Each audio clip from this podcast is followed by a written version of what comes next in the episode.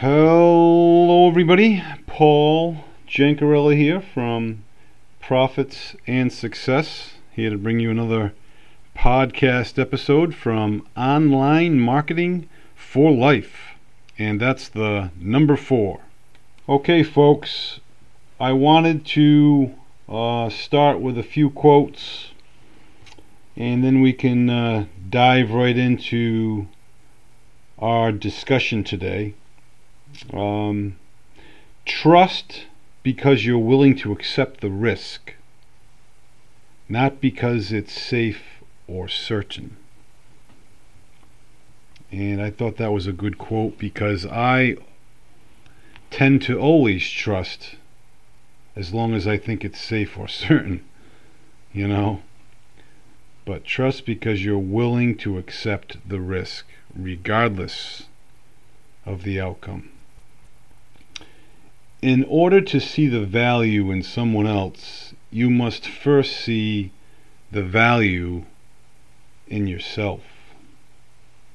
And is that not the truth? Never speak from negativity. Evaluate your words before you let them leave your lips. Sometimes it's best to be quiet. And I always say, I'm going to be quiet. I'm not going to say anything. I'm not going to say anything. I'm not going to say anything. I'm going to be quiet. And I'm not quiet. And I always say something. But lately, past couple of years probably, I've been a little bit better uh, in some respects. And in other respects, I've been the same old undeveloped self when it comes to personal development, that is. But we're a work in progress, just like them all. So, our message today from Darren Hardy is a little different. His Darren Daily email titles Six Ways to Know You Are Replaceable. And only the paranoid survive. And that was a quote from the late CEO of Intel, Andy Grove. Only the paranoid survive. And I want you to play along with me. There's a six question test that are all true and false, and you just have to answer them either true or false. And as the world around us changes, and changes rapidly as it does, these six questions come into play. Uh, a big project comes up, and you're not the go to person for the company. Is that true or false? Number two, people on the team are having trouble but they don't go to you. True or false? The company runs into some business problems, and you're not the go to person to fix it. True or false? Client, con- um, client contracts and vendor relations are needed, and you're not the go to. True or false? Number five, an unexpected challenge arises, and you're not the person to step up. True or false? And number six, a crisis occurs, and you're not the one shining a positive light on things. True or false? Now, I would like you to add up all your truths, and if they exceed one, you have a little bit of a problem on your hand. Those need to be addressed. And the, I guess the answer or the remedy, would be these six questions that are all answered either yes or no. And the first one is you must over deliver on everything. Second one, you are the one that takes initiative.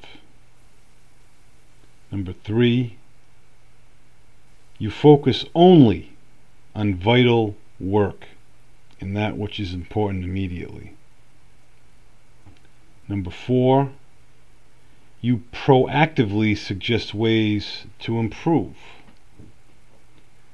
Number five, you don't just settle for being good enough. And number six, you seek outside knowledge and training. Those are to be answered yes or no. And I would ask that you total up all the no's, and if they should exceed one, then you have a somewhat of a problem on your hands. So consider that. Today was day four of the Storytelling Challenge webinar. And I didn't really plan on uh, taking this webinar, but it was something that I signed up for from a consultation I had with a public speaking uh, opportunity.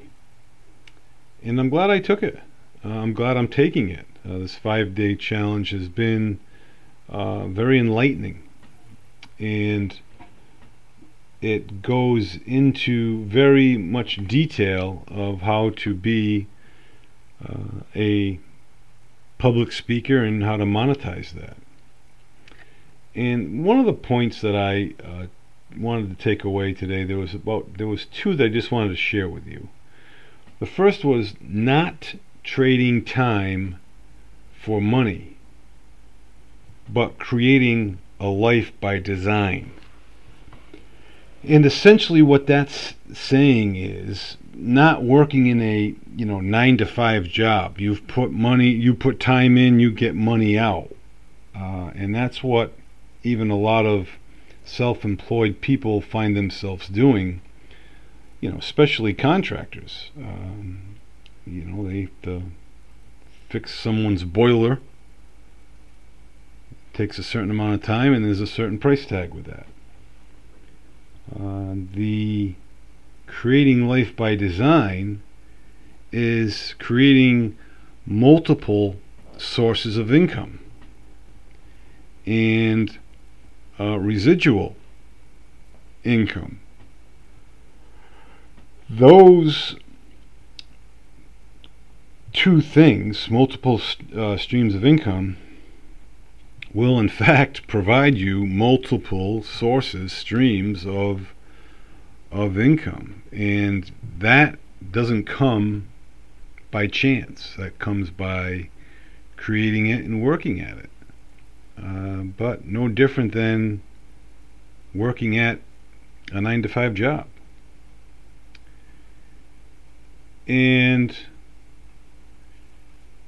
our audience, whomever they are, whether you're speaking, pontificating, emailing,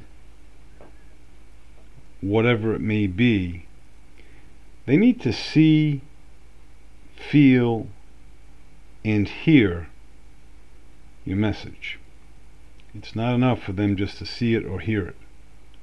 They need all three. And the last point that I wanted to mention was technique is transferable, not talent. Someone's talent isn't going to transfer to you just because you watch them, you imitate them, and you practice what they do. Technique, however, is something that is transferable and can be taught. So remember that uh, when you are uh, looking to get ahead, so to speak.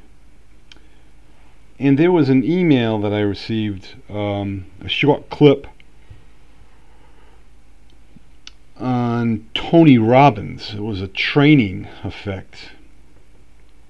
And basically, the problem that we have is we're, we're listening to the mind and thinking it's us. In other words, listening to that mind, you must know it's not you. You must to you must make it you. Uh, again, think a thought, and you can make anything happy. By thinking, we can create sadness, happiness, fear, agony, physical pain, laughter, just by thinking a thought. And resentment to harbor resentment towards someone causes more physical harm to you than it does them. And that's, as Tony says, and many other speakers, you know, don't expect to take poison and expect the other person to die, you know. That's what we're doing when we have ill will towards someone. Justified ill will or unjustified. You know. Insecurity, folks, it leads to negative behavior. However innocent it may come across, it leads to negative behavior. And being transformed at a seminar or an event or a retreat, whatever have you, will assuredly wear off at some point. It's just the nature of the beast. But we must keep at it, like working out with our bodies and training. The training doesn't stop, so you can't come off of a high from a retreat, a seminar, a webinar, and think, you know, just plugging in all these things are going to work for you. They may, but the motivation may slowly slip away. So you need to be clear in working out. You can't stop growing. When you stop growing, you decline and someone had said to Tony Robbins, some young guns, when they took a seminar, they said, You wait, we're going to be just like you. And Tony's like, I'm rooting for you, I hope you do. And when you get there, you'll be where I was. Because I'm growing too. You know, and that's that's a great message. You know, we're not just sitting back counting our money. And the greatest gift you can nurture is your hunger, your passion, your desire. That's what I mean by hunger. That's what Tony means by hunger. Things work when you work it, very simply put. And training is about execution which comes from repetition. And then Tony spoke about mastery. It has three levels. Uh, the first one was cognitive, that's an understanding level. That's where a lot of people stop. They go to a webinar, visit a um, a library, and, and check out a book, and they learn something and they understand it, that's the cognitive stage. Well, it doesn't end there because if it's if it ends there, you, are done. You're not going anywhere. Uh, that's where the second stage comes in. It's the emotional. You feel it. You need to live the life you preach.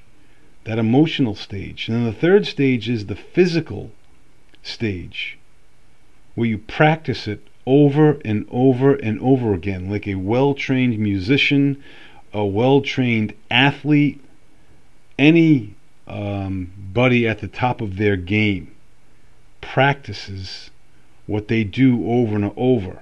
Uh, he made a comment about Michael Phelps, the world class swimmer, when receiving his gold medal, his eighth, uh, which was a record at the time. You know, he only won by one one hundredth of a second. And in the last second is when he really surged past his opponent. But he didn't get there by going through the motions. Seven days a week, three full workouts a day is what he grueled through. But he was willing to do that for the chance of obtaining what he's ob- obtained. And the training effect.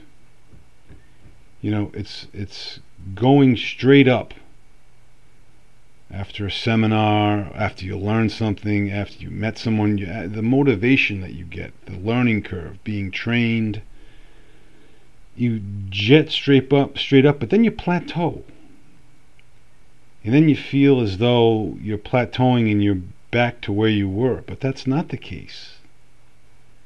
You got to reinvigorate yourself. You need to retrain, readjust, get deeper, deeply uh, involved, in tune, better acclimated. And what you what will happen is you'll you'll jet up, plateau, jet up, plateau, jet, and that's fine because you're ultimately going in a upward direction. And it may take time may take weeks or years even, but be willing to do it is is the idea. And the Jesus question. There's a point in Scripture, uh, I don't know how many of the Gospels have it, but Jesus asks, "What? Who do people say that he is?" And they give various responses. And then he asks them, Well, who do you say that I am? And that's when Peter's famous quote comes up to Jesus and says, Jesus, you're the Messiah. You're the one living God. And we all need to ask ourselves that question Who do I say that God is? Or Jesus. It's one and the same. It's something to ponder. And I think if you come up with the answer, it can be very enlightening for you. And finally was our story today, which was another repeat. Uh, it's called A Pound is a Pound, and it was the farmer and the the baker, the, the farmer, um, started selling a pound of butter to the baker. And the baker, after some time, decided to weigh the uh, butter, and it was, in fact, under a pound. And he became infuriated and, and took him to a court of law, where the judge turned and asked the farmer what his statement was. And he said, Listen, I'm a poor guy. I have a scale, but it's not a, uh, a, a, working scale where it tells you the figures. It only tells you um, how much something is in relation to where the scale is. So he's like, I only took the bread that he gave me because I knew I bought a pound of bread from him and made it equal on my scale when I provided him the butter. So it looks as though I've been shortchanged more so than he has because I've been buying bread from him longer than he's been buying butter from me. And it's a good lesson for all of us, innocently or uh, egregiously. You receive what you give, butter or bread. Be honest, and others will be honest with you. And if they're not, you're not going to be doing business with them for much longer. But lead with honesty. And that will get you to where you need to be. Okay, I hope you picked up some insights today. If you didn't, you can give me a beating. I'll give you my physical mailing address. Just shoot me an email. I will talk to you hopefully tomorrow and we will wrap up the week. In the meantime, be well, stay well. We'll talk to you soon.